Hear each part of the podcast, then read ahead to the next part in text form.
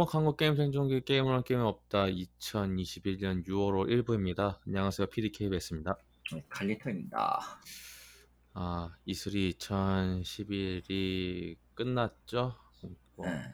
솔직히 뭐 공식적으로 끝났다고 하기도 애매한 게 뭐 이번에 온라인으로 다 진행을 해버렸기 때문에 그러니까 E3 끝났을 때 녹음했을 때 경우는 실제 행사 끝났을 때 보통은 다 끝날 때죠. 예, 그때 총 정리를 하는 편인데 뭐 이번 같은 경우는 뭐 그냥 전체적인 온라인 행사가 끝났으니까 음.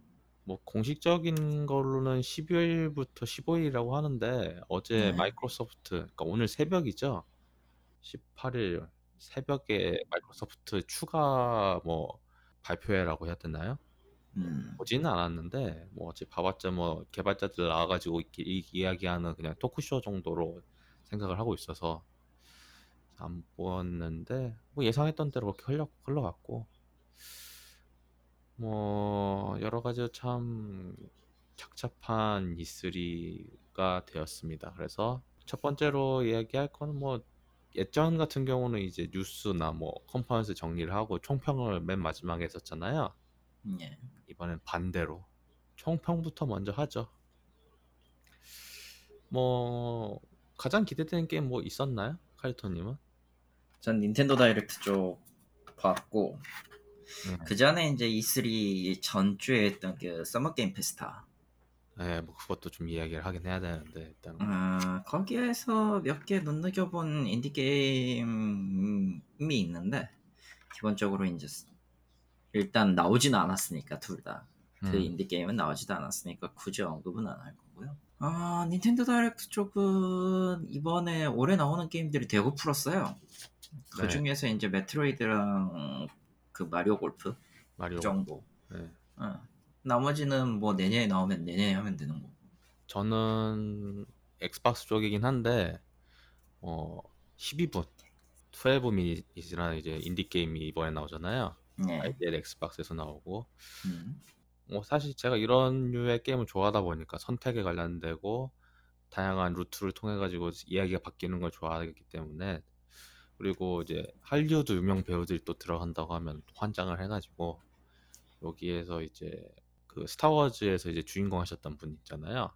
데이지 리들리였던가? 약간 그분하고 그 엑스맨에서 이제 프로페서 엑스 역을 하셨던 분도 나오고 윌렘 대포도 나오고. 그래서 음. 그것 때문에 기대가 되는 작품이고 이거는 솔직히 작년에도 나왔어요. 근데 작년에는 이제 살짝 영상만 나왔지 이제 발매는 공개가 안 됐는데 이거 같은 경우는 올해 나오니까 8월이었나 9월이었나 약간 음. 그리고 솔직히 제가 이번에 E3 2021 이제 많은 메이저 언론들이 이제 최고의 게임이라고 이야기하고 있는 포르자 호라이즌 5. 뭐 솔직히 저는 포르자 호라이즌 5는 깔 게 없다고 생각을 합니다. open world에 나름 퀄리티 있는 차량들 그리고 레이싱 좋아하시는 분들이라고 하면은 한 번 정도는 꼭 해보거나 아니면 해, 해봤을 게임이다 보니까 저는 이거는 뭐 조만간 이건 한정판으로 구매를 해서 할 것 같아요. 왜냐면 저는 계속 포르자 호라이즌 같은 경우는 계속 한정판을 구매를 했거든요. 후회 후회하지도 않고 그렇다 보니까 예전에 한번 3인가 2인가를 그냥 일반판을 샀는데 그게 답답해가지고 차량 구매하는 게 좀 빡세거든요. 근데 DLC를 구매를 하면은 그 해당 차량이 무료로 풀리기 때문에 돈을 굳이 안 쓰고 그냥 무료로 차를 뽑을 수 있어서 그게 좋거든요. 그래가지고 일단은 저는 가장 기대되는 게임 두 개를 꼽- 꼽아봤고 총평을 먼저 이야기하는 이유는 제가 이걸 이야기를 예전에 했나 모르겠는데 제가 중학교 2학년 때 그 반 앞에서 그 시절에 나와 있는 모든 게임쇼에 대해서 자료를 조사해가지고 발표한 적이 있어요. 아주 옛날 일인 것 네. 같은데 그거. 예. 뭐 도쿄, 도쿄 게임쇼나 E3나 이제 유럽 게임쇼. 그래서 나는 언젠간 E3를 한번 가보고 싶다. 그 현장에서 그 느껴보고 싶다라는 이야기를 했고, 그래서 한때는 꿈이 게임 기자였었던 적도 있어요. 왜냐면은 뭐 다른 거 뭐 처우라던가 그런 거 다 제치고 적어도 기자 배지를 달고 그러니까 프레스죠. 프레스 배지를 달고 어, E3를 참가할 수 있지 않을까라는 생각을 했는데 차라리 게임 회사 취직을 해서 그쪽으로 company로 붙는 걸로 해서 들어가는 게 더 빨랐지 않을까라는 생각도 들긴 하지만 여하튼 음. 근데 그런 환상이 있었어요. 그런 환상이 있었고 제가 매년 E3를 정리하는 이유도 어떻게 보면 연장선에 있는 건데 그 중에서 최고봉은 언제나 E3였거든요. 음. 여태까지 그래왔고 근데 그것이 붕괴되는 조짐은 계속 있었어요. 저희가 매년 이야기했고 그것도 음. 갈수록 떨어져가는 그 E3의 지위를 보면서 참 아쉽다라는 생각이 들었지만 작년 같은 경우는 완전 예외 상황이었잖아요. 그리고 올해도 마찬가지고 야, 작년 같은 경우는 아예 그냥 행사 자체를 안 했으니까요. 못한 거죠 어떻게 보면은 예, 못했지요. 이렇게 될 줄 몰랐고 그래서 예. 그래서 올해 다시 했는데 느낀 건 하나 있습니다. 그 예전에 이제 디아블로 3를 할 때 티리엘이 천상계에서 이제 중간계로 떨어지잖아요. 음. 너의 이름은 처럼처럼. 어. 네. 저 해성계에서 내가 떨어지죠 이제. 이제 땅바닥에 처박히시는데 티리엘님께서 한때는 진짜 저한테는 그 로망 같은 그런 게임 쇼가 음. 이제 지상계로 떨어지시면서 정말로 북미 게임 쇼가 되어버렸어요. 그러니까 여태까지는 어떻게 보면 6월 달에 발표된 내용들이 이제 어떻게 보면 전 세계의 게임을 좌지우지하는 올해 올해 말부터 이제 내년 초까지를 좌지우지하는 그런 소식들과 여러 가지 다양한 그 기대 심리가 만발하는 그런 것들을 많이 줬었는데 이번 같은 경우는 없어졌고 앞으로도 그렇게 될 것 같다라는 생각이 드는 거예요. 일단은 소니가 빠졌죠. 예. 앞으로도 안 할 것 같습니다. 저는. 소니는 앞으로도 할 생각 없을 거예요. 네, 왜냐면은 뭐 자체적으로 하는 것도 있고 어떻게 보면은 해봤자 이제 의미가 없다. 손절하는. 그것도 큰데 실상 E3에 드는 비용 투자랑 그거 전에도 얘기 비슷하게 얘기했던 것 같은데 그냥 E3에 투자를 하느니 그 자기들이 돈을 투자하는 게 훨씬 더 싸게 먹힐 거다. 그것도 있고 최근 올해 들어와서 소니의 기조는 확실히 바뀌었어요. 네, 많이 바뀌었죠. 일본 시장을 완전히 등을 척을 치고 북미 시장을 아예 집중적으로 노리겠다는 선언을 하고 있거든요. 그것도 있지만은 그러니까 그 마블 시네마틱 유니버스처럼요. 음. 그거랑은 연- 같진 않지만 소니 자체적인 그 스튜디오 느낌으로 해서 그러니까 게임을 만든다기보다 뭐 영화 비슷한 느낌?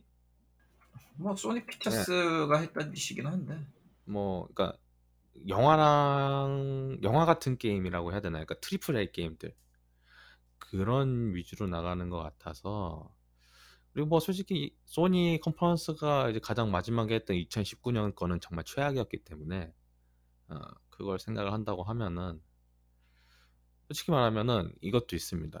저희가 이 E3를 본 게 한두 해가 아니잖아요. 뭐 그렇죠. 네. 음. 레파토리가 떨어졌다라고도 볼 수 있어요.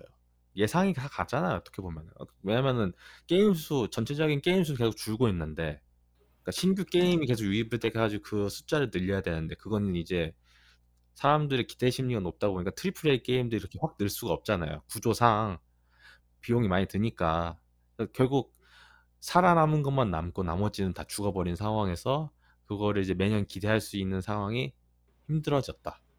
음, 조금 괴가 다른데 그렇지는 않을 거예요. 음. 왜냐면은 그레스 만약에 그 조건이었으면은 그냥 그냥 이것저것 공개 안 해도 되거든 사실 그래서 이제 공개를 더 컨퍼런스 안한 거죠. 컨퍼런스를 굳이 할 필요도 없고 네, 그래서 안 한 걸 수도 있어요. 솔직히 까놓고 나는 E3에서 소니가 뭐 바라던 것들 중에 일부는 보여줬다고 생각을 해요. 음, 사실 그냥 음, 이번 좀 이따 E3에서 얘기할 E3 자세히 좀 파면서 얘기할 거지만 E3에 나왔던 개발사 중에서 그나마 이- 인지도 있었던 회사들 일본 회사들 세 곳이 욕을 굉장히 많이 먹었거든. 뭐 그렇죠. 반다이 남코, 캡콤, 스퀘어 에닉스 네, 이 셋 다 특징이 어떤 거냐면은 캡콤은 그나마 저기 원래 하던 거 그냥 공개한다고 그냥 처음부터 얘기를 했으니까 문제가 안 되는데 음. 스퀘어 에닉스나 반다이 남코 쪽은 아예 그냥 세션이 거의 없거나 혹은 이제 서양에 맞춘 게임들을 발매를 했어 보통 나는 원래대로라면 소니 컨퍼런스에서 이게 나왔을 거라고 생각을 하고요 음. 그리고 당연하면 당연하지만 그랬다면 엄청 욕을 먹었겠죠 어떤 의미로 소니를 위해 희생된, 희생된 건데 지금 아 대신 욕을 먹고 있다. 음, 대신 욕을 먹었다고 보고 있거든 난 솔직히 까놓고 스퀘어 에닉스가 해외 publishing 게임들을 하고 있지만 음. 에이도스나 이런 데서 하고 그 그쪽을 갖다가 북미 쪽 서비스를 하고 있지만 스퀘어 에닉스가 과연 자기들이 내놓는 게임 자기들이 내놓는 IP 중에서 안 팔릴 거 팔리는 거 안 팔릴 거 이거를 파악 못 하고 있을 것 같지는 않거든요. 근데 굳이 가오게를 내놨어. 뭐 그거에 대해 가지고는 할 말이 진짜 많은데 뭐 지금 하죠 어차피 뭐 난 그래서 저거를 그냥 소니한테 사주고 한 것 같은 그런 느낌밖에 안 드는 거야. 뭐 그것도 있지만 어차피 스퀘어 에닉스에서 나온 게임들이 멀티이다 보니까 솔직히 뭐 엑스박스에서 나오지 않는 게임들 대다수가 이제 멀티로 나올 수 있잖아요. 네. 엑스박스가 박히지 않는 이상 다 멀티로 나오다 보니까 굳이 소니가 참가를 안 해도 어차피 그런 배급사에서는 멀티로 나야지 이제 돈이 되니까 음. 뭐 뭐 기본적으로 투자는 계속 될 거고 triple A 게임이 나오지 않는다라는 나오기 힘들어졌다라는 조건에 대해서는 진짜 반대하는 게 음, 이번에 그런 거 치고는 꽤 나온 K 타이틀은 꽤 triple A가 맞거든. 뭐 제법 되거든. 그 수가 그렇게 줄진 않았어요, 사실상. 줄지는 않았는데 그 새롭지는 않다는 게 더 맞다. 더는 힘들어요. 그리고 그, 그 틀과 그 범주 안에서 더 하기에는 힘들고, 사실상 낼 수 있는 퍼포먼스의 그 한계치는 이미 다 왔어, 사실. 거의 대부분은, 그리고 이제 엔진 같은 경우도 해결화가 되니까 거의 대부분. 그러다 보니까 거의 비슷비슷해질 거예요, 앞으로의 게임들은. 그리고 뭘 진짜로. 새롭게 뭔가 시도를 하면은 그걸 좋아하는 사람도 있지만은 그걸 싫어하는 사람도 있을 거란 말이에요. 그거하고는 관계 없을 거예요. 이제. 근데 triple A 게임 같은 경우는 최대한 많은 걸 이익을 뽑아야 한다고 생각한다고 하면 가장 보수적으로 접근할 수밖에 없기 때문에 그것도 힘들지 않을까라는 생각도 들고 아니 그 보수적인 거의 입장이 잘 모르겠지만 가장 그걸 유일하게 해낸 건 닌텐도뿐이라. 그러니까 그걸 닌텐도를 제외하면은 닌텐도는 솔직히 닌텐도만 하- 닌텐도가 저렇게 하면 아 닌텐도가 하는구나 닌텐도가 말, 맞는 걸 하니까 사야겠다 뭐 그런 생각이 들지만은 그걸 제외하면은 뭐 예를 들어서 아 예를 들 게 뭐 있나 솔직히 예를 들게 없지 않아? 예를 들 게 없으니까 그냥 거기서 그냥 논제가 끝나버리는 거야 사실은. 제 생각은 그러니까 요즘 들어 가지고 이제 실제 full price로 나오는 게임들보다는 battle pass라던가 free to play가 더 점점 늘어나고 있잖아요. 그러면서 이제 밑에서 뭔가 외전격으로 이제 뭔가 그걸 받쳐주는 게임들이 나오는 식으로 진행을 하고 있다 보니까 뭐 콜 오브 듀티가 지금 그렇게 넘어가서 잘 되고 있잖아요. 어떻게 보면 그런 식으로 가지 않을까라는 생각도 드는데 아니, 100% 그런 식으로 갈 거고 음, 단발상 일회상인데 어찌되었든 다음에 나올 키워드는 어찌되었든 좀 있어 보이는 것, 배틀 패스가 들어가는 것, 음. 혹은 이제 패키지 판매 과금 방식이 들어가는 것, DLC가 들어가는 것 이런 식으로 BM의 세분화가 될 거고 좀 더 영상적인데 더 많이 들어가는 게 될 텐데 그때쯤이면 그걸 게임이라고 부를 수 있나라는 걸 고민하게 될 걸요. 뭐 솔직히 서비스로 넘어온 지 좀 많이 됐으니까 이제 콘솔은 아직까지 그 영역을 지키고는 있는데 일부 PC랑 PC 음. 게임이랑 어디까지 버티느냐의 문제일 뿐이에요. 그래서 한번 간단하게 총평은 이 정도로 해보고요. 일단은 이거 원래는 총평이 맨 마지막인데 거꾸로 했잖아요. 그러면은 할 얘기는 별로 없단 얘기예요. 정리한 이야기도 거꾸로 가겠습니다. 일단 첫 번째 카테고리 뉴스가 없습니다. no news 코너인데요. 아 E3에 나올 거라 예상했지만 안 나왔던 게임 딱 두 가지만 골라왔습니다. 하나는? 사이버펑크 이- 하나는 사이버펑크 2077이고요. 예. 하나는 디비전 하트랜드입니다. 아, 둘 다 안 나왔고요. 하트랜드는 이제 신경이나 쓰나요 누가? 일단은 E3 안 나온다고 나왔어요. 하트랜드 음. 같은 경우에는 음. 안 나온다. E3는 하, 일단은 지금 베타 모집은 하고 있습니다. 안 나왔고요. 이번 UBI 컨퍼런스에도 안 나왔고 소식도 안 나왔고 그래서 어, 이번 UBI 컨퍼런스가 정말 최악이었죠. 제 생각은 그렇습니다. 왜냐면 뭐 딱히 새로울 게 없었고 가장 피눈물 나는 건 레인보우 식스 익스트랙션이죠.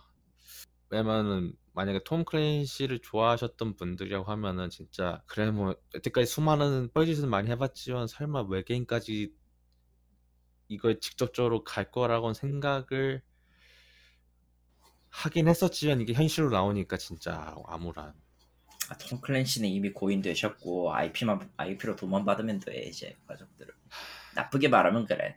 예, 그런 솔직히 name value가 있다는 건 좋은 거지만 나쁘게 말하면 그 name value로 똥칠을 해도 뭐라고 할 방법이 없다는 거야. 그리고 난 그거를 나쁘게 볼 수도 없는 게 FPS 현대식의 FPS는 너무 많이 나왔어요 사실. 아, 맞죠. 내가 보기엔 너무 많이 나왔어요. 그러니까 이제는 어떤 걸 끄집어내도 답이 없어. 정말로 가려면은 모든 FPS의 끝은 결국 세인스로우 시리즈 같은 거예요. 맛이 가야 돼 결국. 이번 파크라이 6 같은 경우에도 굉장히 기발한 무기가 나왔는데 내가 볼 때 그 파크라이의 이후의 것들은 그냥 다 세인츠로우고 음, 어, 이번에 그 레인보우 6 는 레인보우 식스의 원래 취지를 다 벗어난 시즈 시즈 캐릭터들이 이제 협동을 하는 게임이죠. 굳이 얘기하면 그렇죠. 협동하는 게임이죠. 아 그냥 이런 느낌이에요. 삼국지로 비유하면 원래 삼국지 세계가 있고 정사의 삼국지가 있고 위서 삼국지가 있고 여러 종류의 삼국지가 있고 어, 지금 나온 레인보우 식스는 그냥 삼국무쌍이다. 아, 난 그렇게 이해를 하고 있어요. 그리고 이거를 마냥 나쁘다고 보기도 애매해요, 이제는. 왜냐면은 그냥 애매하게 4인 협동 플레이입니다 하면 누구도 신경 안 쓸 거거든. 물론 외계인이 나온다는 당위성은 뭔가 굉장히 괴악하고 아 물론 그 어 원작 전제- 팬들한테는 어, 전제를 하긴 했어요. 찔러보긴 했거든요. 음. 썩 가- 감 찔러보듯이 그 시즈에 이제 비슷한 DLC가 있었긴 했어요. DLC라고 해야 되나? 약간 sub mission 같은 게 있었는데 아 이거를 이렇게 나온다 하면은 뭐 그러니까 사람들 생각으로는 그래. 그러니까 저 같은 경우는 저게 약간 디비전처럼 음. 그러니까 생화학 무기에 뭐 감염된 사람들 그런 식으로 생각을 한다고 하면은 그걸 막기 위해서 레인보우 요원이 투입이 된다. 물론 그러면 디비전 요원이 들어가야지라는 또 이상한 설정 충돌이 나가지고 뭐 이상한 이야기를 하겠지만 그래도 그나마 아니 굳이 아니, 그러니까 굳이 그거 그리고 그 만약에 디비전에 그런 설정이 들어갔으면 디비전 유입 유입 인원 싹 빠졌을 거예요 또. 어쨌든 그런 행복해를 유저들은 유저들은 뭘 선택을 어떤 것들을 내놔도 결국은 그 반대파가 절반 정도 빠진다고 보면 돼. 그러니까 어떻게든 행복 회로를 돌리려고 시도를 해봤는데 뭘 해도 안 된다라는 결론이고 일단은 뭐 디비전 하트랜드는 뭐 글쎄요 뭐 빨라야 뭐 그 연말에 나오겠죠 왜냐면 사실 뭐 올해 뭐 디비전 뭐 새로 공개한다고 얘기를 했는데 뭐 안 나오다 보니까 난 유야 유야무야 묻힐 거라고 생각하는데 역으로. 뭐 나올지 안 나올지 솔직히 뭐 중요한 것도 아니고 뭐 해보긴 할 것 같아요. 왜냐면 제가 이거 베타 신청을 PC로는 해놔서. 근데 뭐 이게 별로라고 하면은 안 하겠죠. 어쨌든 뭐 하트랜드 이 정도로 하고 더 중요한 건 이거죠. 사이버펑크 2077 전 솔직히 DLC 관련돼 가지고 그래도 어디 쪽에서 이야기라도 나올 거라 생각을 했는데 지금 어떻게 보면 그 타임라인의 중간까지 왔잖아요. 2021년에 중간까지 왔는데도 불구하고 어 DLC 이야기는 아직 쏙 들어갔고 그나마 최근에 좋은 소식이라고 이야기를 하면은 플레이스테이션 쪽에 스토어에 다시 들어간다. 21일인가? 해가지고 들어간다라는 뭐 어떻게 보면은 CD 프로젝트 레드한테는 좋은 소식이긴 하지만 지금 패치가 1.2.3인가? 그게 나올 예정이라고 하는데 어, 소식이 없습니다. 뭐 그리고 음. 그나마 나왔던 소식이라면 위쳐콘을 한다. 이렇게 해서 이야기를 해버리면은 뭐 위쳐 팬들한테는 좋겠지만은 왜냐면 조만간 이제 넷플릭스로 위쳐 시즌 2가 나오니까 위쳐를 보지 않을까 그냥. 나 그런 생각을 함, 그러니까 위쳐를 좋아하시는 분들은 그렇게 아 위쳐 신작 나오겠다 뭐 위쳐 4에 대해서 나오겠다 하는데 사이버펑크 2077을 기대했던 사람들한테는 씨, 이건 진짜 버려진 거 아니냐 라는 생각을 들 수밖에 없잖아요. 현실이 음. 그렇고 하니 그나마 어떻게든 우리가 그나- 고쳐지고 있고 뭐 조금이지만은 우리가 준비하고 있는 DLC가 이 정도 있다라는 거 살짝 나왔으면은 뭐 괜찮겠다 했는데 안 나왔고 솔직히 그 이유는 일단 CD 프로젝트 레드 자체의 그 규모 자체가 작아요 생각보다 작다 보니까 이거를 만약에 뭐 앞서 이제 일본 제작사나 이제 유통사처럼 별도 플랫폼을 가지고 뭐 발표할 수 있는 그런 게 없다 보니까 솔직히 마소가 그, 뭐, 이 해당 게임을 공개하는 건 마소가 좀 많이 큰 도움 줬잖아요. 근데 마소가 이 망한 게임을 다시 일으켜 세우기에 당위성도 없고 왜냐면 별무리가 있잖아요 별무리 별무리가 있는데 이 스타필드. 네, 별무리가 있는데 굳이 망해버린 사이버펑크 2077에 대해서 기회를 줄 필요는 없다 시간도 줄 필요 없다 뭐 해서 어떻게 보면은 그래도 뭐 다채적인 뭐 방송 플랫폼으로 할 수 있지 않나라는 생각도 들긴 하는데 여하튼 뭐 저번에 이제 있죠. 음, 이 시점에 왔으면 사실 CD 프로젝트는 그냥 사이버펑크의 관짝 뚜껑을 닫았어야 됐을 거예요. 아, 그 타이밍도 늦었어. 왜냐면 미안하다고 다 환불해버리고 그냥 끝내버렸으면 모를까. 그렇지도 않았잖아요. 우리는 포기하지 않겠다라고 이, 입을 턴 순간부터 이건 돌이킬 아니, 수가 뭐, 없어요. 돌이킬 수가 없지. 예. 하다못해 쟤들이 노맨즈 헬로 게임즈면 모르겠는데. 아, 이걸 고, 저번에도 말했지만 이걸 고치는 거는 당연히 해야 되는 일인데 이 고친 거에 대해서 그러니까 이거 불, 불완전한 게임으로 이제 클리어한 사람들을 만족을 주기 위한 컨텐츠를 만들기 위해서 대체 얼마나 시, 많은 시간과 인력을 갈아 넣어서 이제 결과가 나올지를 하, 아, 뭐 이거 이야기는 저번에도 계속 했으니까 일단은 이거에 대해 가지고는 DLC 이야기가 진짜 나오면 그때 한번 길게 이야기를 하도록 하고 있고요. 뭐 소식이 없는 거는 이 정도로 하고 어, 두 번째 카테고리는 한 귀로 듣고 흘려도 되는 나노 뉴스입니다. 일단은 아까 얘기했던 레인보우 식스 쿼런틴으로 이름 바뀐 익스트랙트는 이야기를 했으니까 빼겠습니다. 그러면은 이제 나왔던 게임들로는 이제 아까 스퀘어 에닉스에서 이야기해서 이 게임이 정말 중요하다고 이야기한 가디언즈 오브 갤럭시가 나왔는데 제가 이 영상 보면서 왜 이딴 기획을 해서 저게 나왔는지 이해가 안 가고 왜 이게 이걸 과연 얼마나 많은 사람들이 살까라는 생각도 들고 왜냐면은 그 전에 나왔던 마블 어벤져스가 폭망을 해가지고 참고로 이번에 마블 어벤져스도 추가 DLC로 블랙팬서가 나온다고 합니다. 그렇죠. 근데 이미 그 마블 어벤져스에 큰 실망을 했던 사람들이 과연 가디언즈 오브 갤럭시를 구매할 것이냐 어, 몇몇 분들은 구매를 하시겠지만 모르겠고요 저는. 저는 아닙니다 참고로. 절대로 안 살 거고요. 이게 솔직히 말하면은 그때 칼토님이 저랑 이거 이야기했을 때 아무리 잘 나와도 MCU의 후광 때문에 이 게임 망할 것이다라는 이야기를 저한테 하셨어요. 근데 저는 그래도 설마 스퀘어 에닉스고 크리스탈 다이나믹인데 삽질을 하겠느냐. 어 그것이 현실로 일어났고요 저도 솔직히 이 게임을 살 뻔 했었습니다만은 가장 이걸 게임 안 사게 됐던 건 RPG 요소가 아닌가 싶어요.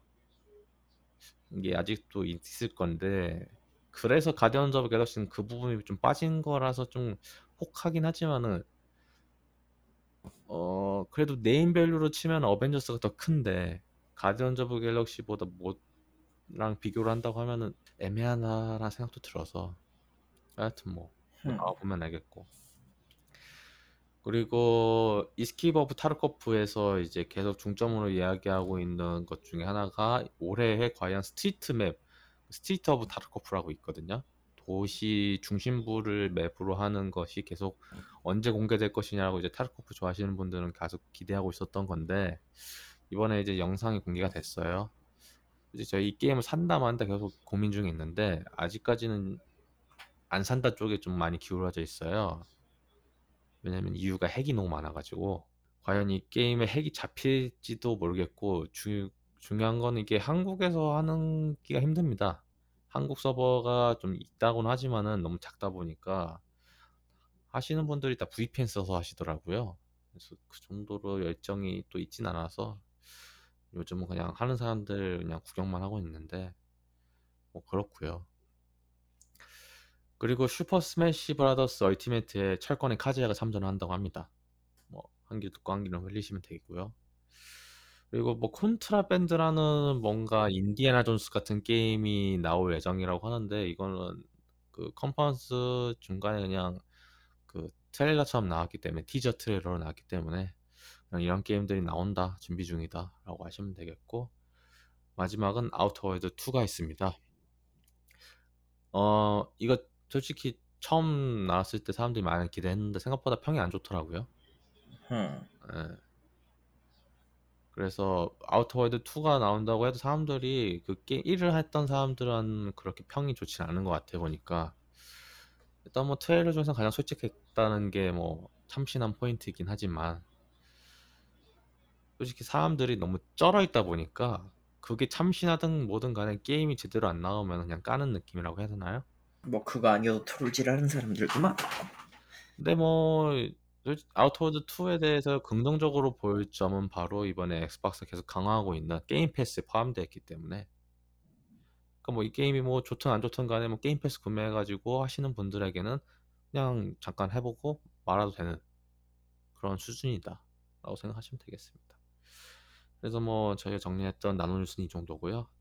서서 이제 중요한 뉴스가 됩니다 어, 세 번째 카테고리는 후가 되지 않기 위해서 기대감을 최저로 낮춘 게임들이 있는 소뉴스들입니다.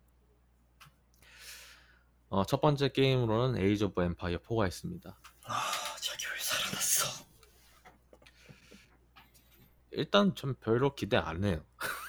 그래서, 그래서 들어간 거기도 한데 왜 살아났어? 진짜 저게 그게 제일 궁금해. 왜 살아난 거야 대체? 일단은 이걸 좋아하는 팬들이 좀 있긴 해요. Age of 시리즈 좋아하는 사람들은 진짜 좋아해요. 네, 그리고 대체할 수 있는 게임이 없다 보니까 음. 네, 그래서 일단은 나오는 것 같긴 한데 조선 DLC가 추가되면 한번 해볼 생각이다. 이게 3인가 아마 있었을 텐데 그 3이었나 2였나 그 거북선 들어간 게 있거든요. 가물가물한데. 근데 뭐 보면은 뭐 전체적으로 뭐 중세나 솔직히 제가 중세 이쪽은 뭐 별로 좋아하지 않아서 솔직히 뭐 현대전으로 그냥 총질하는 게 더 좋아서요. 그래서 그런 사람들을 위해서 나오는 CrossFire RTS도 나옵니다. 모르겠다. 여러분이 아는 그 Smilegate CrossFire 맞고요. 네. RTS로 나온다고 하는데 이게 아마 중국 시장 겨냥으로 만들어진다는 이야기가 나오고 있어요. 중국 쪽이 RTS 쪽이 좀 시장이 크다 보니까 뭐 나온다고 하는데 그걸 떠나서 뭐 두 게임 다 전 기대감이 없습니다. 뭐 일단 나오면 나오는 거고 말면 마는 거고 뭐 그거는 좀 약간 기대가 되긴 해요. 이게 그 프랑스 나오잖아요. 프랑크 왕국인가? 거기 잔다르크 나오더라고요. 영웅으로. 어 누군가 그 해당 그 캐릭터 모델링을 이제 타임몬의 잔다르크로 바꿔가지고 나오겠다. 어 그럼 할 것 같다. 영국도 나오겠네. 그럼 아서왕이 나온다고 하면은 누가 세이버를 바꿔놓겠지? 딱 전 그 정도. 그 정도고요. 그리고 Sea of Thieves 해적의 인생이라고 해야 되나요? 뭐 Sea of Thieves. 네, 그 Pirate's Life 어, 디즈니 콜라보가 들어갔습니다. 뭐 언젠간 할 거라 생각을 하긴 했는데 생- 어, 드디어 하는 캐리비안의 해적 무료 DLC입니다. 6월 22일에 공개가 된다고 하고 어, 이 게임은 생각보다 뭐 그냥 잘 나가는 것 같아요. 이거는 어떻게 보면은 그 Game Pass의 그 혜택을 많이 받은 게임이 아닌가. 돈 주고 사긴 아까운데 Game Pass 포함되어 있으니까 재밌게 하는 그런 거 있잖아요. 그런 게임 중에 하나가 아닌가 싶습니다. 저는. 그리고 뭐 캐리비안의 해적 DLC에 이제 잭 스패로우도 나오고 잭 스패로우랑 함께 모험을 떠나는 그런 내용이다 보니까 기대하실 분들은 많이 하실 것 같다.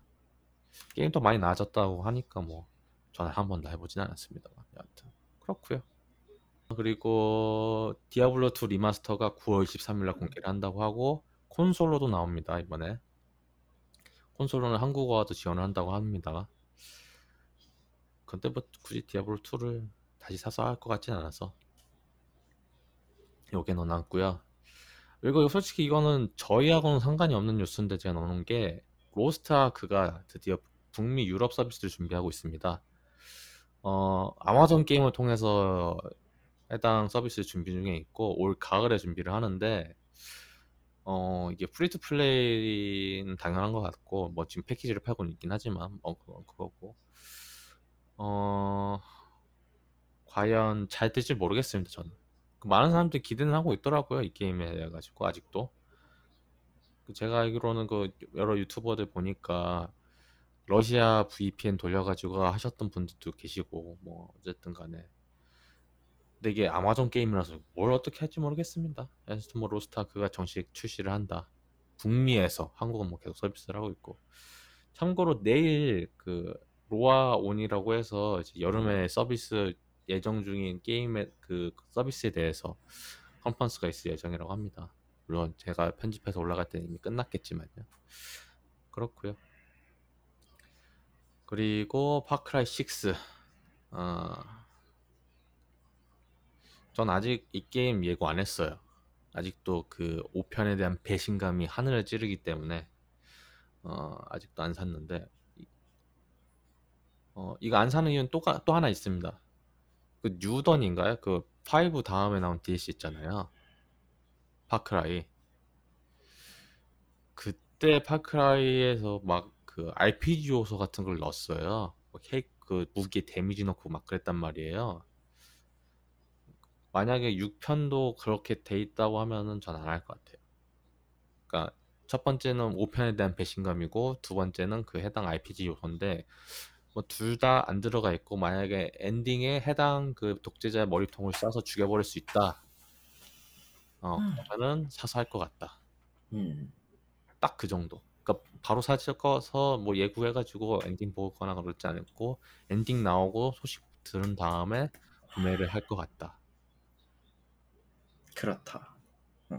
뭐 카이소님은 사실 거예요 Far Cry 6는? 안 삽니다. 그렇고요. 제가 굳이 사야 될 이유가 없어서. 음. 그리고 이건 제가 쓴 건 아닌데 아마 칼토님 쓰신 것 같은데 Chivalry 2가 공개가 됐죠. 앞에서 얘기했던 Age of Empire 4랑 어떻게 보면은 비슷한 게임이죠. 비슷하지 않아요. 아닌가요? 정신 차려. Chivalry는 기본적으로 전쟁터에서 클래스를 맡는 전사 중 한 명이 되어서 상대편 전사들의 수를 줄이고 성을 점령하는 게임이에요. 음, 다만 이게 전략이 전략 단위가 유닛 단위가 아니라 이 유닛 그러니까 부대가 전부 다른 플레이어로 혹은 AI로 이루어진 집단이라는 점만 다를 뿐이에요. 엄연히 말하면 For Honor 같은 느낌인데 직접 칼 들고 싸우는 그거 아니에요? 본것 같긴 한데. 맞아요. 아, 직접 칼 들고 싸우고 사지절단이 되고 그런 계열의 중세풍 게임이긴 한데 일단은 저게 원때 꽤 파격적인 그 비주얼이랑 하여튼 괴악한 괴악하지만 재밌는 조건으로 인기를 얻어서 저게 2가 나온 거고 음, 어머니 말하면은 저건 전략 게임이라고 볼 수는 있겠지만 기본은 난투에 더 가깝죠. 그렇죠. 옛날에도 그렇게 뭐 실제로 그렇게 싸웠을지 모르겠지만은. 근데 뭐 옛날은 적어도 저거보다 더 심각했겠지. 그리고 마지막 게임으로 이제 기대치 낮춘 게 솔직히 이게 가장 큰 실망이었기도 한 게 마소 컨퍼런스에서 가장 마지막에 나온 게임이 이 게임입니다. 레드폴이죠. 어, 아케인 스튜디오에서 개발 중에 있고 4인 코업이고요. 흡혈귀를 때려 죽이는 게임이라고 하는데 왜 이걸 마지막에 공개됐나? 뭔 생각으로 이거 나왔나 해서 솔직히 모르겠는데 나름 나름 그게 exclusive라고 친것 같긴 한데. 아 물론 맞긴 하죠. 왜냐면 처음 공개된 거긴 하니까. 음, 솔직히 솔직히 저건 배치 실수일지 뭘지 몰라도 이미 비슷한 것들은 많이 나오고 말았어요. Back 4 Blood도 있지. 예. 아까 그 Rainbow Six 그것도 있지. 어, 음, 뭐 굳이 따지고 보면은 굉장히 많이 나왔기 때문에 하다못해 하다못해 저거를 따로 컨퍼런스로 냈으면 모르겠는데 아마 시간은 없고 마소는 저걸 좀 꽤 괜찮다고 생각했을 수도 있고요. 음, 모르겠어요. 굳이 얘기하면은 그러니까 임팩트가 너무 약했어요. 왜? 그냥 그냥 영상만 나오고 만 거라. 뭐 영상만 나온 거기도 한데 어떻게 보면은 이게 그 쇼의 마지막이잖아요. 그러니까 아직은 나오지 않지만 이제 내년에 나올 게임을 기대하게 만들어야 되는 그런 맨 마지막 그 타임에 이게 나왔다는 그 사실 자체가 뭐지 내년부터는 그냥 손 놓은 건가? 물론 그건 또 맞아요. 왜냐면 여태까지 이제 그써 나왔던 게 다 공개된 거에 대해 가지고 계속 우- 재탕, 삼탕, 뇌절 그 수준까지 가버렸기 때문에 아예 새로운 거라고 하면 이 게임이 맞긴 합니다. 근데 아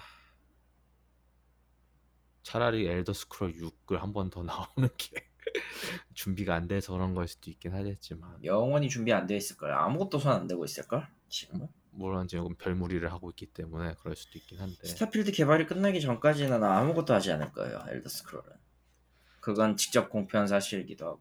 예 그래서 뭐 그래서 스- 근데 문제는 정작 스타필드도 이제 만들고 있어요라고 밝힌 거라.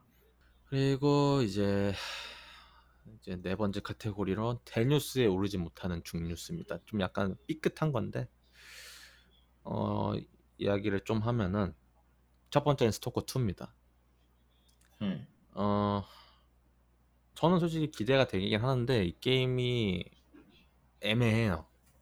그러니까 여- 이번에 약간 트레일러 여러 가지 공개를 해주긴 했는데 사람이 이게 하도 많이 보다 보니까 저대로 나오면 좋겠지만 저대로 안 나올 것 같아. 라는 일단 의심이 음, 드니까. 제 경우는 스토크 시리즈를 한 번도 해본 적이 없기 때문에 예. 좀 힘들어하게 보긴 했어요. 그리고 굉장히 쓸데없이 길어. 아니 뭐 그렇기도 하죠. 아 쓸데없이 좀 길어. 솔직히 잘 뻔했는데 그리고 실제로 좀 잠 잤고 음. 스토커 2 기다린 사람들한테는 확실히 좋은 타이틀일 거예요. 근데 내가 느꼈던 건 왜 Splinter Cell이랑 자꾸 이미지가 겹치지? 음. 아, 그게 좀 잠입 요소가 들어 있어 가지고. 예. 음, 그런 느낌이어서. 근데 솔직히 말하면 Tarkov를 제가 기대하고 있는 만큼 스토커 그만큼 대체할 수 있는 게임이라고 하면 저 스토커 2가 아닌가. 음, 그리고 이게 더 나을 수도 있어요. 싱글이기도 하기 때문에 multi가 들어가 있지 않아서 핵에 대한 염려 그런 고통만 안 받으시잖아요. 갑자기 초능력자가 와가지고 막 내 머리를 쏴가지고 다 털리고 막 그럴 필요는 없잖아요 이 게임에서. 그래서 살 것 같긴 했습니다 스토커 2 같은 경우는. 그리고 음.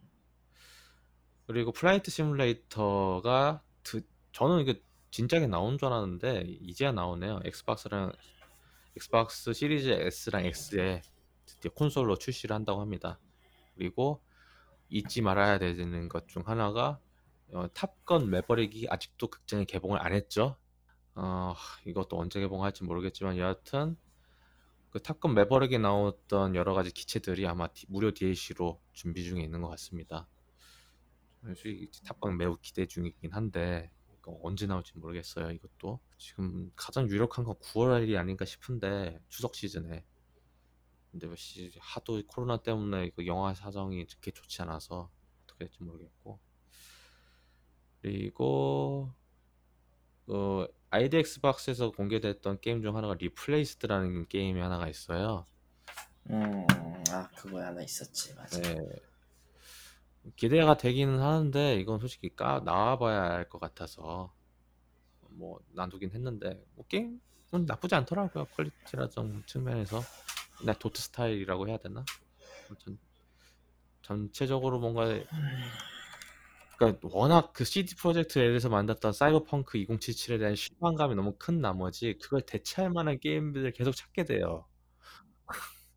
그 중에 하나가 이 게임입니다. 어떻게 보면은. 아, 이것도 솔직히 뭐 잘 나왔으면 좋겠고요. 뭐. 그리고 이 게임 덕분에 아마 스타워즈 게임은 맞지 않았냐라고 큰 의심이 드는 Avatar Frontiers of Pandora가 이번에 공개가 됐습니다. 음, 전 이 게임이 제발 망했으면 좋겠습니다. 왜 이런 우주 포카혼타스 게임 같은 게 나와가지고 사람들에게 큰 기대를 가질 거라는 생각을 하는 거지? 지금에서의 아바타는 그 시대에 좀 영상 기술을 한 단계 좀 더 올려줬을 뿐이다라는 그런 생각인데 그러니까 아바 시놉시스는 좀 많이 진부해요 사실. 아니, 우주 포카혼타스잖아요. 음, 그리고 뭐 이 아바타 2, 3, 4, 5편이 나오긴 하겠죠 내년에 내년에 나올지 모르겠습니다. 뭐 촬영은 다 끝났다고는 하시는데 그게 나온다고 해서 이게 이거 MMORPG라고 알고 있거든요. 뭐지 공성전이 있는 건가 그러면? 아니 뭔 게임을 만들려고 한 건지 또, 또 플레이 영상이라도 공개된 거라면 모를까 플레이 영상도 안 나왔잖아 이번에 그냥 아 뭐 난 저거 Division 엔진이라는 소리를 들었을 때부터 느꼈던 거. 아 그러면 이제 headshot 맞아도 안 죽는 지구 지구 연합군. 그러니까 예를 들어 지구 연합군이라고 해도 그럼 지구 연합군은 그 기갑 그 mech suit 있잖아요. 네. 그걸 기본으로 입고 타는 거냐? 아니면 뭐 Division처럼 총을 들고 싸우는 거냐? 총을 들고 싸우겠지. 유닛은 있으나 타, 내가 타면은 종이 조각, AI가 타면은 강철 로봇이겠고. 그럼 안 헬기, 봐도 비디오인데 이건. 헬, 헬기 조종도 하는 거 있고. 그러니까 너무 안 봐도 비디오인데 이거. 아니 아니 뭐 아무것도 비디오가 아니어서 이게 뭐가 재밌는 건지 모르겠다는 거예요 저는 대체. 아니 그냥 그러니까 재미 더럽게 없는 Division 스킨판이라고 하면 너무나도 그냥 이미지가 너무 쉽게 떠올라서 지금은 그마저도 지금 안 내놨다는 게 가장 크고요. 아, 그러니까 뭐 좋게 생각하면 Alliance랑 Horde처럼 이제 진영 나와가지고 싸운다 쳐요. 왜 싸워야 되는데? 그러니까 만약에 이 게임 시점 자체가요. Avatar Frontiers of Pandora 시점이 1편 이전이라고 하면은 오케이라고 쳐요. 음. 왜냐면은 1편에서 나름 화합을 해가지고 잘 어떻게 엮여가지고 뭐 물론 이제 인간 구분 다 떠났지만은 어쨌든 잘 끝났잖아요 봉합이. 난 모르겠습니다. 이 게임 뭐 나와봐야 알긴 하는데 나와도 안 할 것 같아요. 하겠어요. 왜 우주 포카혼타스잖아요. 솔직히 차라리 포카혼타스를 보고 말지 Disney Plus에 나올. 둘 다 안 볼 건데. 뭐하러 내가 그걸 다시 봐야 돼. 난 노래가 좋거든요. 아, 어, 그 저- 괜찮아. 저기 뭐냐 Disney의 그걸 믿어요. 리메이크하면 노래까지 망쳐요. 아, 제 말은 오리지널 포카혼타스 말하는 아 오리지널이면 뭐. Just Around the Riverbend 노래가 정말 좋거든요. 음, 근데 나는 안 봐. 그래도 솔직히 그거 일단 일단 바빠. 일단 그 장면을 제외하고는 그 이후로는 정말 우주 포카혼타 아니 그냥 포카혼타스 같은데 솔직히 그냥 그렇긴 한데 제가 솔직히 포카혼타스에 좋은 추억이 있는 거는 제가 예전에 어렸을 때 플로리다 그 디즈니 월드에서 그 포카혼타스 공연이 있었거든요. 그걸 칠면조 다리 뜯어 먹으면서 그걸 봤던 기억이 나거든요. 딱 네. 그래서, 그래서 좋은 기억이 있어요. 그렇군요. 네. 고기는 언제나 옳은가. 그리고 사람들은 의아하실 수도 있겠는데 저 같은 경우는 이게 당연하다고 생각하는 게 배틀필드 2042가 여기에 있습니다. 왜 이게 대뉴스에 안 오르냐 하면은 일단 5편이 슈터 퍽인 건 다 아실 테니까 그건 굳이 길게 설명 안 해도 되겠고 이번에 트레일러 뭐 잘 나온 건 맞아요. 그런데 음. 그리고 뭐 싱글 플레이어 빠지고 멀티플레이어만 들어간 건 잘하는 선택인 것 같아요. 네. 일단 뭐 옆 동네 콜 오브 듀티도 싱글 플레이를 개떡같이 만드는데 굳이 배틀필드에서 힘 줘가지고 개떡같이 만드는 것보다는 그냥 이렇게 하는 게 더 낫지 않냐. 그리고 뭐 송도 나오고 근미래전에 다 좋단 음흠. 말이에요. 10월 발매고 어우 좋다. 다 좋아 보이잖아요. 핵을 어떻게 막을 건데 씨발놈들아. 글쎄 나는 모르겠고요. 배틀필드 2042가 뭐 잘 나오면 잘 나오겠죠. 근데 EA 게임들 매번 해가지고 하면 이 얘기 나오는 건 핵 이야기가 맨날 나와요. 아하. 아니 이거 잘 나오면 뭐예요? 핵 해가지고 사람들 막 지- 관리 제대로 안 할 거면은 그냥 포기하는 게 낫지 않나 생각도 들고 물론 그런 걸 방지하기 위해서 이번엔 보수로 다 채워준다고 합니다. 서버에. 음. 뭐 그건 좋다고 봐요. 예, 좋다고 보긴 하는데 저도 사긴 살 겁니다만은 어 일단은 나오자마자 바로 안 살 거예요. 첫 번째 이 게임에 들어간 여러, 여러 가지 혁신들이 있어요. 예를 들어서 토네이도 나오죠. 맵도 맵도 뒤지게 크잖아요 이번에. 이- 제가 그 배틀필드 4에서 겪어봤는데 처음에 나왔을 때 여러 가지 문제로 인해 가지고 베타 때는 잘 됐는데 실제 정식 발매 때 게임이 안 돌아가가지고 한 일주일 동안 게임을 플레이해본 적이 없었어요. 네. 그걸 생각한다고 하면은 배틀필드 2041을 예고를 하다가 어 정작 나왔을 때 게임을 못 할 수도 있다. 어 그래서 전 예고를 안 합니다 이 게임. 그러니까 앞에서 얘기했던 파크라이 6랑은 약간 결이 다르죠. 음. 비슷하면서도 달라요.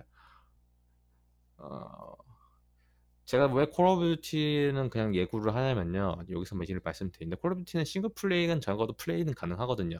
콜 오브 듀티 고스트 빼고 그건 정말 플레이를 하면서 고통을 많이 받았는데 그걸 제외하면 여태까지 그렇게 플레이하는데 큰 지장은 없었으니까. 여하튼 뭐 그렇고요. 뭐 이거에 대해서 길게 이야기할까 생각을 했었는데 제가 왜냐면은 어젠가 그저께인가 배틀필드 그 개발자들 3명 나와가지고 이야기하는 게 있었어요. 보다가 잤는데 왜냐면은 딱 개발자들이 할 만한 이야기들 있잖아요. 그렇죠. 매우 음. 들으면 지루하고 졸립고 아 딱 그 정도였기 때문에 그리고 새로운 이야기는 거의 없었고 막상 들어보니까 그래서 일단은 뭐 저는 솔직히 예고하신 분들을 말리진 않습니다. 왜냐면은 5편에 대한 실망감이 너무 크신 나머지 배틀필드를 진짜 원했던 사람들에겐 진짜 이 게임은 진짜 좋거든요. 저 솔직히 저도 노래를 불렀어요. 배, 배틀필드 2, 1, 4, 3 같은 게 나와야 된다.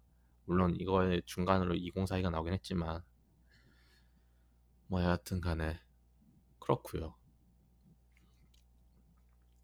그리고 마지막으로는 아까 계속 이야기했던 별무리 스타필드 이거 진짜 별무리로 상표 등록된 건지 모르겠어. 왜냐면 한국에 스타필드 있잖아요. SSG. 그것 때문에 이렇게 했다고 하는데 일단 놀라운 건 발매일이 공개가 됐다는 거죠 이번에. 발매 일만 공개가 됐지 게임이 나온 건 아니란다. 뭐 그렇긴 하죠. 근데 솔직히 저는 이거 2023년에 나올 줄 생각했거든요. 음, 물론 당연히 베데스다답게 우리 한번 연기를 해야 할 것 같습니다. 내년에 막상 플레이 영상 공개를 하면서 여러 거로 이것까지 했기 때문에 우린 연기를 해야겠습니다. 막 그렇게 이야기를 할 수 있어요. 왜냐면 베데스다니까. 그런데 일단 발매를 픽스를 한 걸 보면 자신감이 있다라고도 보여지기 때문에 일단은 22년 11월 11일 날 공개를 합니다. 어떻게 보면 내년 holiday 시즌이죠. 뭐 나온 건 없습니다.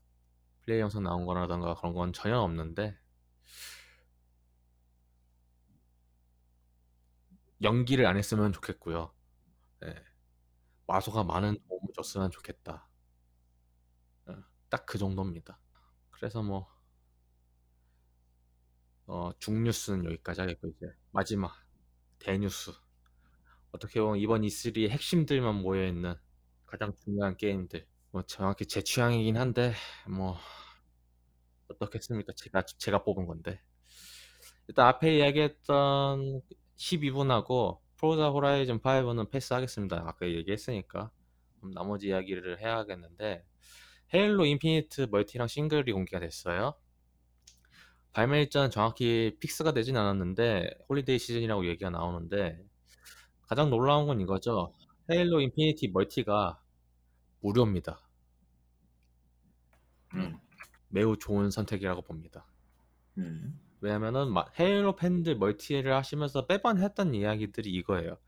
멀티에 사람이 없다.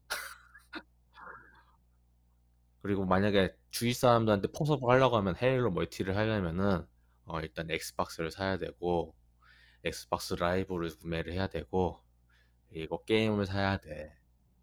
막상 사면은 MLG 괴수들이 네 헤드를 뚫겠지. 어, 저- 그러니까 요구치가 너무 높았단 말이에요. 헤일로 멀티를 하는 거에 대해서. 그래서 진짜 헤일로 팬들 계속 헤일로 했던 사람들을 제외하면은 헤일로 멀티를 하는 사람들이 없어요. 없단 말이에요. 없단 말이에요. 갈수록 줄었단 말이에요. 그리고 이게 하다가 질려가지고 이게 나가는 저처럼 이제 하다가 질려가지고 나가는 사람도 있고 하니까. 근데 이번에 멀티가 들어온다고 하니까 여러 가지 참 좋은 소식인 것 같고 이렇게 되면 좀 약간 안 좋은 소식이 뭐냐면은 얘도 핵기 문제가 되지 않을까라는 생각도 들긴 하는데 뭐 잡겠죠 뭐. 왜냐면 이게 좀 불안한 게 왜냐면 PC랑 콘솔이랑 같이 들어가다 보니까 여태까지는 그거가 아니었기 때문에 핵에 대해 가지고 좀 약간 피할 수 있겠군이라는 그런 그런 것들이 있었는데 여하튼 뭐 알아서 잘 해주겠고 이렇게 되면 싱글 가격도 좀 많이 어떻게 될지 모르겠습니다. 저는 모르겠고요. 근데 뭐 저는 아마 PC로 할 거기 때문에 디지털 한정판을 구매하지 않을까 싶습니다. 만약에 근데 미쳐가지고 어 이번에 한정판에 마스터 치프 컬렉션처럼 막 피규어 들어간다고 하면 또 환장해가지고 살 것 같기도 한데 여하튼 뭐 그렇고요. 힘내시고요. 네. 뭐 헤일로는 뭐 매번 나오면 샀으니까. 그래서 어떻게 마, 마스 컴퍼런스 관련된 이야기는 다 했고 서머 게임 페스티벌이죠. 거기에서 처음 공개된 엘든 링 아, 공개가 됐지 이번에 오픈월드인 것 같은데 말을 탑니다. 말을 타다가 뒤질 수 있겠죠. 뭐 YOU DIED는 있겠지. 예, 말을 타다가 뭐 어떻게 해가지고 뭐 죽겠죠 뭐. 뭐 여러 가지 의미로 죽겠죠 뭐. 이제 제가 닥 소울 3도 하다가 때려쳐가지고 솔직히 이 게임에 대해 가지고 큰 애정이 없습니다 사실은. 근데 이 게임을 좋아하시는 분들은 저, 저 제가 헤일로 좋아하는 것처럼 많이 있을 거 아니에요. 그래서 어쨌든 공개가 되긴 했고 뭐 생각보다 그 발매일이 좀 빠릅니다. 내년에 나오죠. 내년 3월이었나 2월이었나? 1월. 야 2월이죠. 닥소울 3도 그때 나온 것 같은데 PC판이었나? 모르겠는데. 여튼 나옵니다. 네, 뭐 그렇고요. 그리고 메트로이드 신작 메트로이드 드레드가 이번에 공개를 했습니다. 16년 만에요. 이거 계속 그 니- 닌다에서 계속 떡밥처럼 나와가지고 아 제발 나와요 이번에 나와요 나와요 했다가 이번에 드디어 나옵니다. 아니 정확하게는 메트로이드 퓨전 이후 후속작이 없었다가 음, 그것도 메트로이드 퓨전도 솔직히 게임보이 어드밴스드용이었다. 음, 16년에 vaporware를 거쳐서 나온 물건이고요. 16년이 걸렸어요 무려. 예. 그리고 정식 프라임 제외하고 정식 메트로이드 시리즈로는 19년 만이고요. 음, 아, 그러니까 묻혀졌던 vaporware를 꺼내가지고 다시 만들어서 냈고 메트로이드 퓨전 개발이었 퓨전 쪽을 개발했던 머큐리 팀을 그대로 끌고 와서 만들었어요. 음. 음, 그래서 솔직히 말하면 닌텐도 다이렉트 중에서 가장 인기가 많았던 게임 세 종 중 하나예요. 저는 이거 전작들을 계속 안 해보긴 했는데 그, 래도 계속 소식은 봤잖아요. 그 음, 가장 최신작이라고 이야기했던 거 1인칭 시점으로 나왔던 거 있잖아요. 아마도 메트로이드 프라임. 아 프라임인가요? 그게 그거? 프라임이에요, 프라임. 프라임이 이제 4탄 개발 중에 있는 거고, 전 응. 그게 1인칭 시점에서 좀 상, 솔직히 뭐 FPS 게임을 많이 즐기는 편이긴 하지만은 좀 약간 많이 어지러워 보였거든요. 음, 아, 시야각의 문제가 꽤 크죠, 그거. 그래서 아, 뭐 내가 만약에 뭐 위 위였죠 그때 위였나 위였 음, 위랑 Wii U 그리고 아마 3DS 용으로 다 하나 나왔던 적이 있었던 것 같은데. 그거를 사서 가지고 있다고 해도 좀 구매를 꺼렸을 것 같다라는 생각이 들었는데 이번에 나온 Dread 같은 경우는 Metroid를 한 번도 해보진 않았지만은 괜찮아 보여요. Metroid가 원래 그 맵 탐색하는 시뮬레이션이었기 때문에 저게 엄밀히 말하면은 모든 악마성을 저, 저따구로 만든 원흉의 원흉이에요 사실 그리고 월하의 기대가, 야상곡을 저렇게 만든 원흉 중의 원흉이라 그리고 기대가 되었던 이유 중에 하나는 솔직히 물론 메트로이드가 먼저 나오긴 했을 겁니다만은 그 롱맨 시리즈가 안 나온 지 좀 오래됐잖아요. 네. 이 캡콤 개새끼들이 진짜. 그러면은 근데 솔직히 더 내놓기가 애매해 아, 뭐 그렇죠. 물론 지금 뭐 그리고 팬 게임으로 나오는 그, 그아 롱맨 그거 말하는 거지 그거 벌써 10년 가까이 되지 않았나 개발이 많이 나아졌어요. 예. 근데 정작 공개를 언제 할지는 모르다 보니까. 아마 평생 평생 늙어 죽을 때까지 안 나온 것 같긴 한데 아니 지금 다 된 것 같은데 무슨 방망이 깎던 노인도 아니고. 아 절 대 저 퀄리티로 만족 못 할 거예요 아, 그건 확신할 수 있어. 왜- Mega Man 저 Rockman X를 말하는 거라면은 캡콤은 X 시리즈를 더 이상 할 생각이 없는 게 맞고요. 그러니까 뭐 그렇죠. 그게 맞아요. 아 그리고 정확히 얘기하면 그럼 롱맨 제로 시리즈라도 내줘야 되는데 문제는 롱맨 제로의 개발권은 캡콤이 갖고 있는 게 아니거든. 어쨌든 그런 부- 이런 상황에서 그 대체할 만한 게임을 찾은 것 같다. 물론 메트로이드 먼저 나오긴 했지만. 하여튼. 왜냐면 뭐 1인칭 시, 그런 1인칭 시점에서 이제 원작 회귀를 한 거잖아요. 어떻게 보면은. 그래서 나쁘지도 않고. 원래 원작이었으니까. 네. 그리고 메트로이드는 지금도 그 뭐냐 온라인 등록 저 패밀리 등록돼 있는 사람은 저 페미컴에서 직접 할 수도 있으니까 원을 근데 그거를 그눈 높은 사람이 하긴 힘들잖아요. 제가 아 그거 지금 해도 재밌어요 아 저는 못 하거든요. 저런 아 근데 어, 조금 그런 건 있어 관성이 꽤세 제가 그 게임도 관성이 굉장히 꽤 세 고전 게임은 저도 예전에 많이 했었지만 어렸을 때 뭐 닌텐도 이제 피지컬도 안 돼요 씨발 슈퍼 닌텐도나 그런 게 있었을 때 해보긴 했었는데 그때랑 지금이랑 또 왜 눈이 높아진 상태에서 하기가 너무 힘들더라고요. 지금처럼 눈이 없는 게 나아요 그냥. 예, 그냥 그래서 그걸 대체할 수 있- 그나마 그날에서도 좀 약간 많이 현대화된 Metroid 신작이 나온다. 그게 참 좋은 소식이었고 뭐 그리고 뭐 많은 팬들이 기대했던 젤다의 시- 후속작인 Breath of the Wild 후속작이 공개가 됐고 저도 슬슬 이제 이거를 진짜 플레이를 사서 해봐야 되지 않나. 아직도 사- 스위치가 있어도 하질 않고 있어. 구매를 안 하고 있는데 어, 저 그러니까 이번에 닌텐도 다이렉트가 E3를 캐리했다. 뭐 매년 캐리하긴 했어요 사실.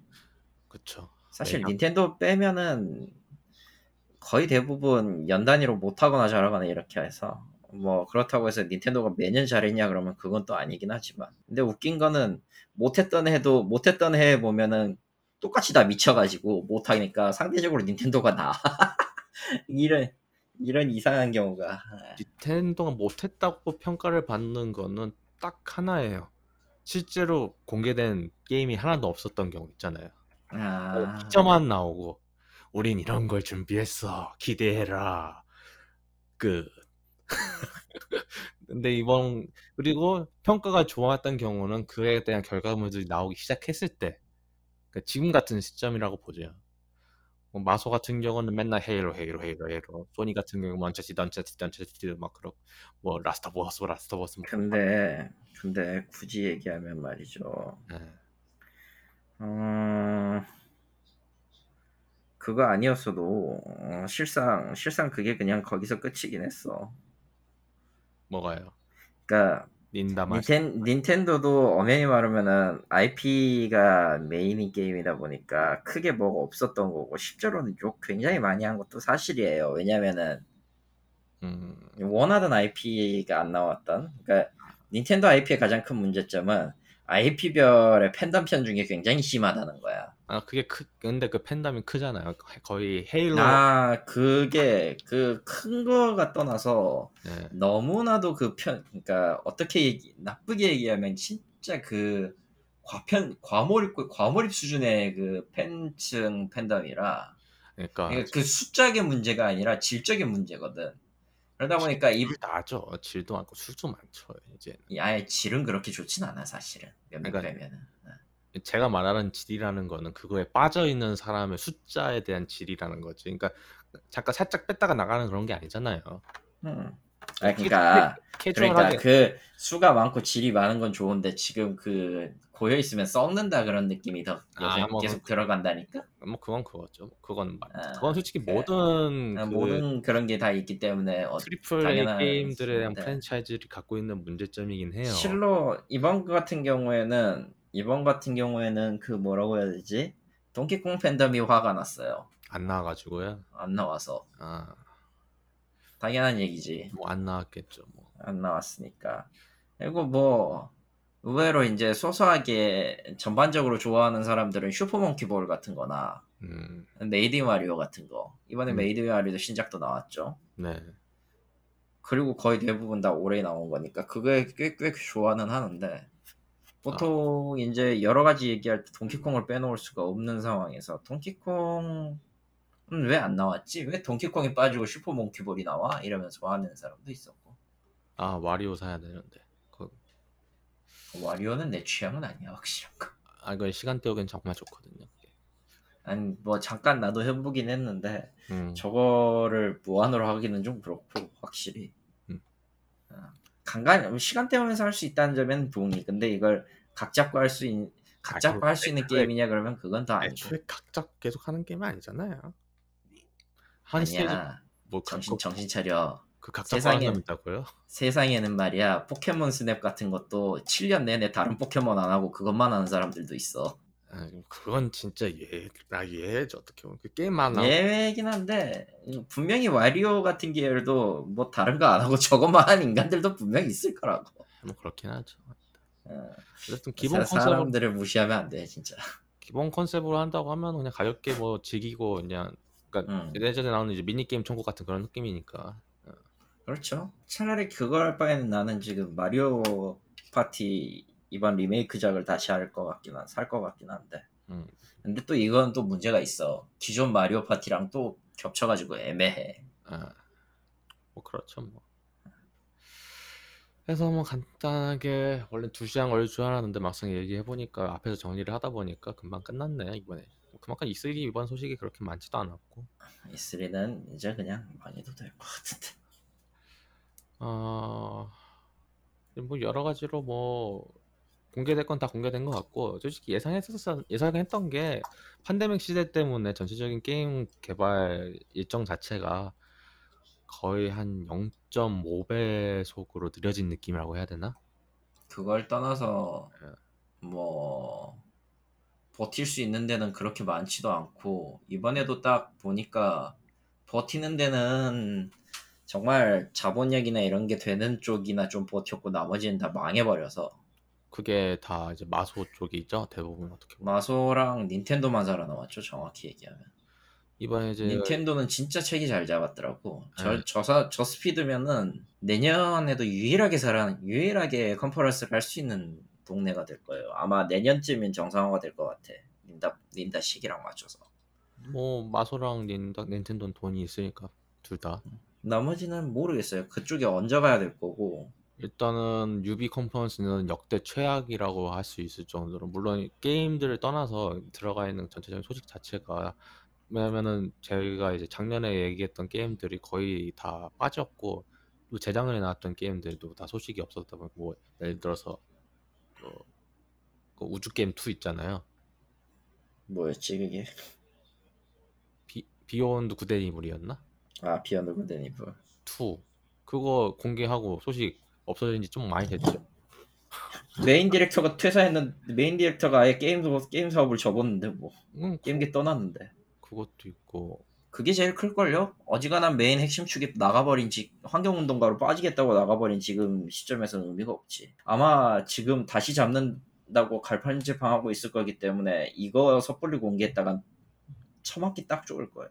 그리고 유비에서 원래 준비 중이었던 해적 게임 있었잖아요. Sea of Thieves랑 공개했던 음흠. 그것도 뭐 새로 뜯어고친다고 하면서 안 나왔고 안 나올 수도 있을 것 같은데 영원히. 왜냐면은 지금 유비가 자체적으로 지금 개혁 준비 중에 있잖아요.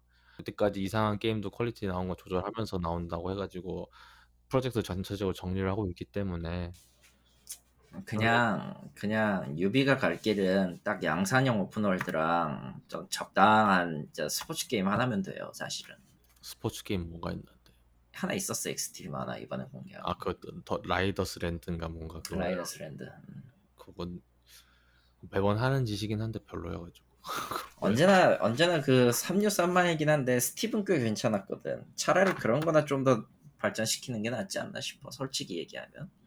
뭐 그렇 뭐 그런 그런 연장선으로 계속 나왔으니까 뭐 계속 그리고 일단 한번 안정화된 개발 체계가 잡히면은 그냥 그것만 밀고 가는 게 또 유비의 특성이라.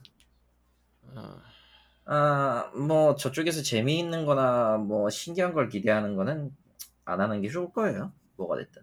왜냐면 역시 여- 여- 종종 저희가 유비 컨퍼런스 정말 좋았다 닌텐도 다음으로 좋았다 이야기를 종종 하면서 그거에 대한 결과물들이 그렇게 다 썩 좋지는 않았잖아요. 솔직히 까놓고 유비가 최악은 아니야. 그렇게 따지면. 그러니까 유비가 최악은 아니죠. 그러니까 유비는 최악이라고 최악은 사이버펑크 2077이고 CD 프로젝트 레드고 지금 현상 아니, 이 E3에 나오지도 않은 걸 갖다가 얘기하면 별 의미가 없지. 그러니까 컨퍼런스로 최악이라고 하면은 당연히 아까 얘기했던 스퀘어 에닉스가 정말 최악이었고요. 스퀘어 엑스랑 반다이 남코 반다이 남코는 그냥 안 하느니 못한 아예 안 나왔잖아. 예, 그런 그런 느낌이라. 그거 아니면은 Take-Two겠지. Take-Two도 뭐 했어요? 아무것도 안, 냈, 안 냈어요. 게임 게임 관련된 소식은 아무것도 내지 않았어요. 뭐 그나마 이제 이거에 대해 가지고 적응한 거라고 하면은 마소도 어느 어느 정도 정한 것 같고 역시 닌텐도 닌텐도는 계속 참가를 안 하고 계속 이런 형식으로 계속 컨퍼런스 준비했었잖아요. 네, 그게 제일 익숙해져 있었으니까 가장 최적화된 물건이 나온 것 뿐이에요. 최적화 잘 나온 거고. 유비는 이거에 대해 가지고 준비가 안 됐다는 거 여태까지는 막 현장에서 막 하고 했었는데 그거에 대해 가지고 전혀 준비가 안 된 느낌. 뭐 그래도 높게 평가를 해줄 수 있는 거는 한국 사용자들을 위해서 별도로 컨퍼런스를 해줬다는 거? 뭐 그건 좋다고 봐요. 그건 잘 하지만 VIP들은 좀 많이 날카롭죠. 국내 근데, VIP들은. 근데 물론 E3를 잘 즐기는 사람들한테는 이미 그다 아는 소식을 그냥 다시 한번 하는 느낌이어서 별로라고 할 수도 있긴 한데 뭐 모두 다 영어 아니 그냥 E3 외적인 문제긴 해요 사실. 모두 다 영어를 잘하는 건 아니니까 그래서 뭐 그걸 음. 해주는 게 얼마나 좋다 물론 다른 데도 다 한국어 자막을 넣어주는 경우도 있으니까 뭐 굳이 뭐 그거 유비가 잘했다고 하기도 애매하긴 한데 그렇고요 어, 뭐 여러 가지로 참 아 디볼브가 있었구나 솔직히 이 얘기를 이번에 안 했는데 안 봐가지고 이번에 디볼버는 평소대로 디볼버예요. 평소대로의 디볼버예요. 이번에 완전 미쳐 날뛰었다고 이야기 듣긴 했는데 그 뭐냐 패스 패스를 까는 영상 매년 디볼버의 존재는 난 아무리 봐도 게임은 게임은 그냥 겉절이고 현 자기- 게임 상태 자 기들 만들고 싶은 영상 만드는 것 같아. 예, 현 게임 상태에 대해서 좀 풍자를 많이 하죠 이번에도 한거 많이 잘한 것 같고 어, 그 중에 하나 나온 게 하나 있기는 한데, 발표는 한 4 개 정도의 게임을 발표를 했고요. 그 중에서 하나는 다운로드가 아니에요. 네, 이번에 그 아예 패키지로 나온 거 있죠 예, 온리, 온리 패키지, 실물 패키지로만 내놓은 게 있어서, 제정신인가 싶은 그런 느낌이긴 하지. 근데 그렇다 쳐도 디볼브도 코로나 사태 때문에 여태까지 뭐 게임 많이 아니. 내놨다고 보면은 좀 아니요, 아니요, 아니요. 저건 그냥 대놓고, 대놓고 엿먹이는 거예요. 그러니까, 아니 제 말은 이 아. 올해 올해 네 게임 4개 정도밖에 공개 안 했다고 했잖아요 음, 근데 디볼브가 여태까지 공개된 게임은 제가 기억하기에는 두 자리 이상이었거든요 그건 아닐걸? 그런 거 이거 어, 제- 내가 많이 냈어도 두 자리 정도고 보통은 그 이하예요. 내가 기억이 하기에는 가장- 10개가 채 안 돼. 가장 가장- 많이 낸 게 그 정도. 그러니까 가장 아 가장 최근에 했던 컨퍼런스에서 그 많이 내서 그런 걸 수도 있겠다 어, 그래서 어, 디볼브가 그렇게 뭐 눈에 띄게 많은 걸 했냐라고 물으면은 아니요라고 말하고 싶어. 그리고 이번에 좀 약간 좀 잡탕 같은 게 좀 공개 좀 많이 했죠. 서머 게임 페스티벌이라고 하고 뭐 PC 게임은 여태까지 하긴 했었는데 그래서 좀 약간 뒤죽박죽으로 약간 그 숨, 처음 나오는 컨퍼런스들이 좀 많이 나왔어 이번에 뭐 그 정도로 한다고 하면은 아 그런 것들을 보면 정말 E3의 붕괴가 진짜 가속화된 거 아닌가 싶어요. 왜냐면 이- 이미 다 떨어져 나가 버렸잖아요. 여태까지는 E3를 중심으로 뭉쳤다고 하면은 이제는 모래성처럼 서서히 무너지는 느낌이 들어서 뭐 저희가 앞에서도 얘기했지만 좀 여러 가지로 아쉬웠고 좀 앞으로도 더 이럴 것 같다라는 생각이 들고 아, 솔직히 뭐가 다 되는 시점에서 내부에서 다 해결이 되는 시점에서 굳이 그걸 하는 건 굳이 저걸 해야 된다는 건뭐 의미가 없지. 뭐 만약에 한다고 하면은 다시 원점으로 회귀가 될 것 같다는 생각도 들어요. 이제는. 그러니까 이번에는 관람객들 사람 받으려고 이제 기- 예전에 가장 최근 했던 E3에서 입장권 팔고 그랬었잖아요. 그렇죠. 다시 원 다시 예전으로 돌아가서 그냥 관련자들만 오게 하는 식으로 다시 바뀔 것 같다라는 생각도 들어요. 근데 음 그러기엔 너무 늦었어. 내가 봤을 때. 이제 누구도 그거에 관심을 안 가질 수도 있어. 그러니까 제 말은 그렇게 부스를 삐까번쩍 크게 안 하고요. 아니 그러니까 B2B라도 그러니까 B2B 할 수도 있다고 봐요. 왜냐면, 왜냐면 왜 이거 말씀드리는 게 5월 달에 플레이 엑스포 B2B를 했거든요. 음, 그 자리가 필요한 건 맞아요. 그래서 자리가 필요한 건 맞지. 근데 저렇게까지 크게 할 필요는 없다고 봐요 나는. 아, 저렇게까지 크게는 안 할 거라고 봐요. 음. 근데 그 B2B도 규모는 어. 모르겠어. 기존에 있는 거하고 한 3, 절반까지 줄여도 될 것 같아, 사실. 그냥 그 자리만 만들고 하는 식으로 하겠죠. 음. 그러니까 그렇게 그리고 그에 관련된 것들은 다 온라인으로 바꿔버리고 그런 식으로 하지 않을까. 근데 그건 내년 온라인? 내년을 가봐야 알 수 있는 것 같아요. 그래서 뭐 간단히 정리를 해봤고요. 이번에가 1부로 말씀을 드렸다는 뜻은 2부도 준비가 되겠는데 이거 이거 같은 경우는 한 2, 3주 뒤, 2주 뒤에 녹음을 할 것 같아요. 사실은 뭐 E3도 있지만 E3 외에도 참 많은 소식들이 있어서 게임 소식들이 근데 굳이 그 저 넥스트 페스타 얘기를 해야 되나? 아 그거 말고요. 그냥 평상시 저희가 했던 헛소리들 있잖아요. 아, 헛소리 오케이 오케이. 그것들을 해야 하기 때문에 그래서 그거를 준비를 해서 2부로 녹음할 것 같습니다. 네. 이상 행복 한 국 게임 선조기 게임한 게임 없다 2021년 6월 1부고요. 2부에서 뵙도록 하겠습니다. 감사합니다. 2주 뒤에 봬요.